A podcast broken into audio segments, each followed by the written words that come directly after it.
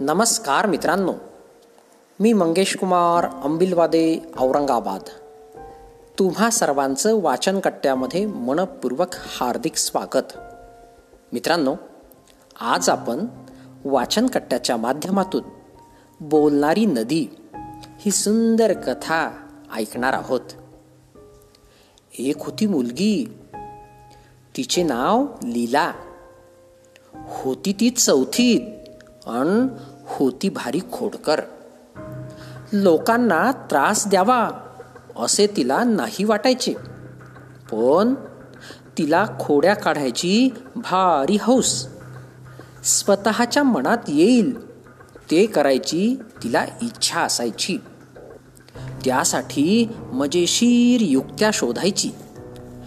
तिचे घर होते गावाच्या एका टोकाला. तिच्या घराच्या मागील वावराच्या बाजूला थोडेसे चालत गेले की नदी होती. एक दिवस लीलाला बर्फाचा गोळा खावासा वाटला. आई म्हणाली नको खाऊ. ताई म्हणाली नको खाऊ. माई म्हणजे तिची आजी म्हणाली लीला ग लीला नको खाऊ गोळा. दुखेल तुझा गळा सगळं पाणी होईल नाकात गोळा. आता काय करावे बरे? लीला विचार करू लागली. तिला एक युक्ती सुचली.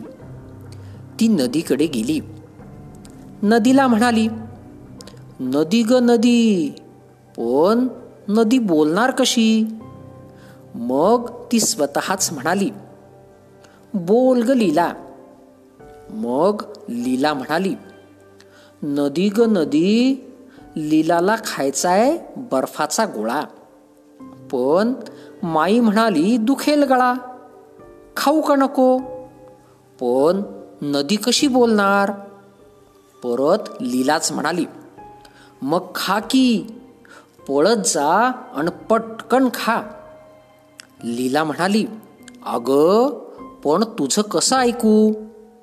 ताई म्हणाली नको खाऊ. आई म्हणाली नको खाऊ. माई म्हणाली नको खाऊ.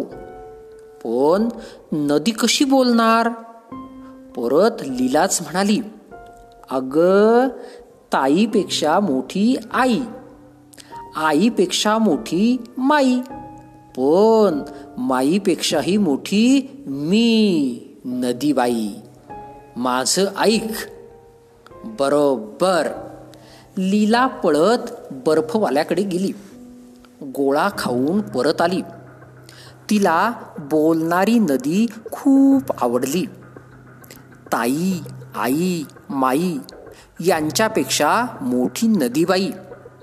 तिची परवानगी मिळाली की आपण हवे ते करू शकतो असे तिला वाटले. एक दिवस लीलाला आला कंटाळा. तिला वाटले बुडवावी शाळा. तिने ताईला विचारले. ताई म्हणाली नको बुडवू शाळा.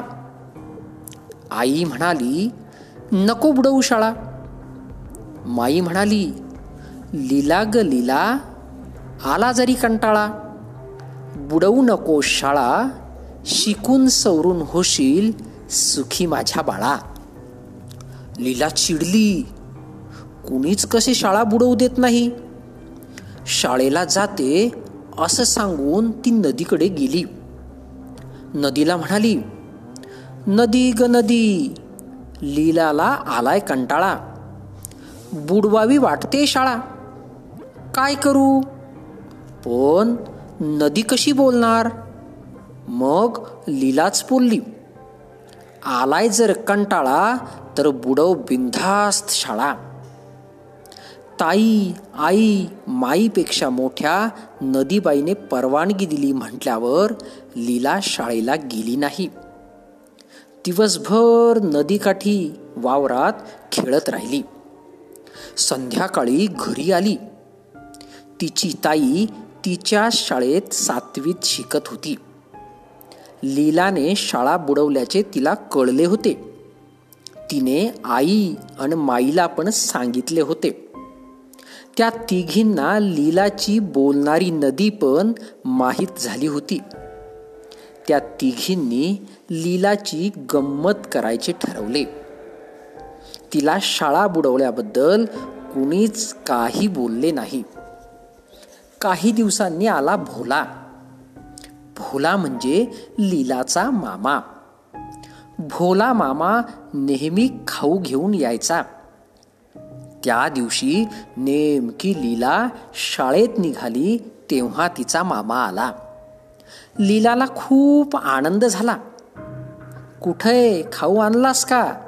असं तिनं विचारलंय.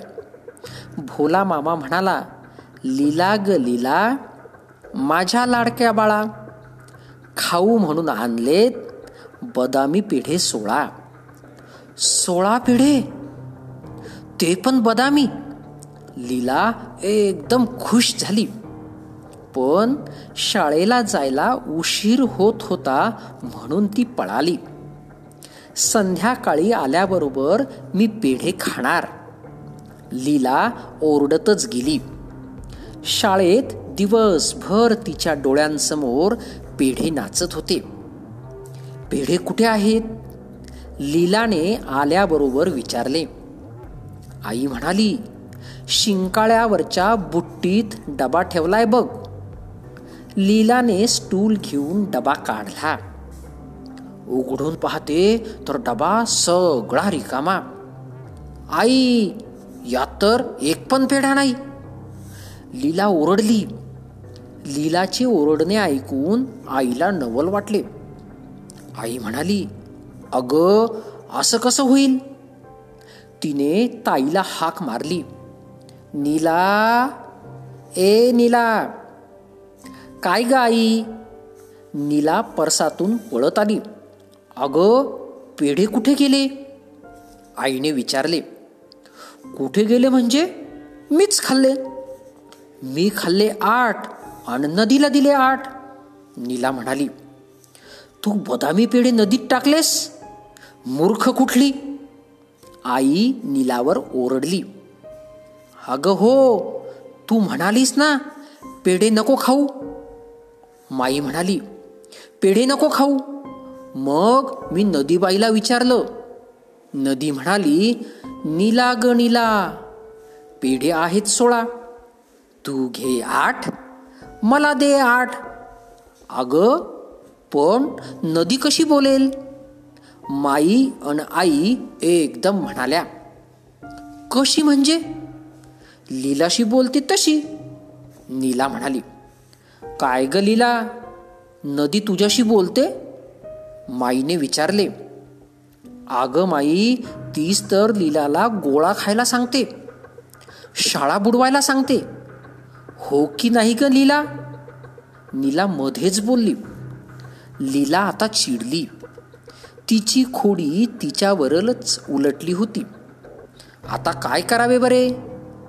तिने थोडा विचार केला आणि म्हणाली ताई आई माई समजलं ग बाई. नदीशी बोलायला आता जाणार नाही. माई हसत कपाटाकडे गेली आणि डबा घेऊन आली. लीला आणि नीला घ्या एक एक पेढा आणि खेळायला पळा. पेढा मिळाला असे म्हणत पेढा घेऊन लीला गोठ्याकडे पळाली. आता ही काय म्हशीला बोलायला लावणार की काय? माई हसून म्हणाली धन्यवाद.